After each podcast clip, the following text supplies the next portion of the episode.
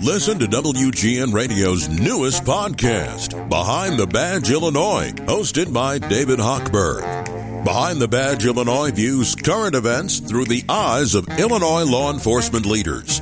Tune in. Visit WGNRadio.com slash Behind the Badge.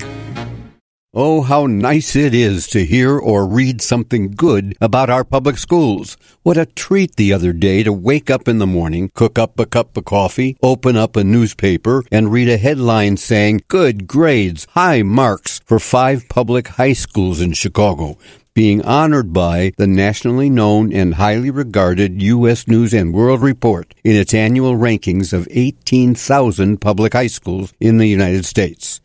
Chicago's Walter Payton College Prep is the number one best public high school in Illinois, the number four best public high school in the country.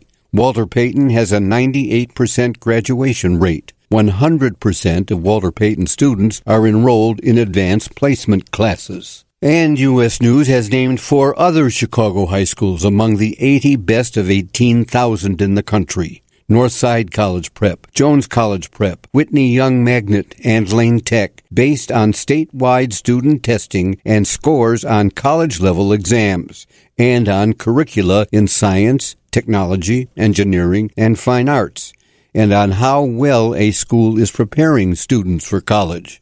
Chicago high school graduates are being accepted by colleges as tough and elite as the University of Chicago and Stanford and Princeton. Wonderful news about Chicago public high schools. Cheers for the principals, teachers, and students of those schools. Some wonderful news now would be that all Chicago principals, teachers, and students are back in school. I'm Walter Jacobson, and that's my perspective. For more, visit WGNRadio.com or download the WGN Radio app.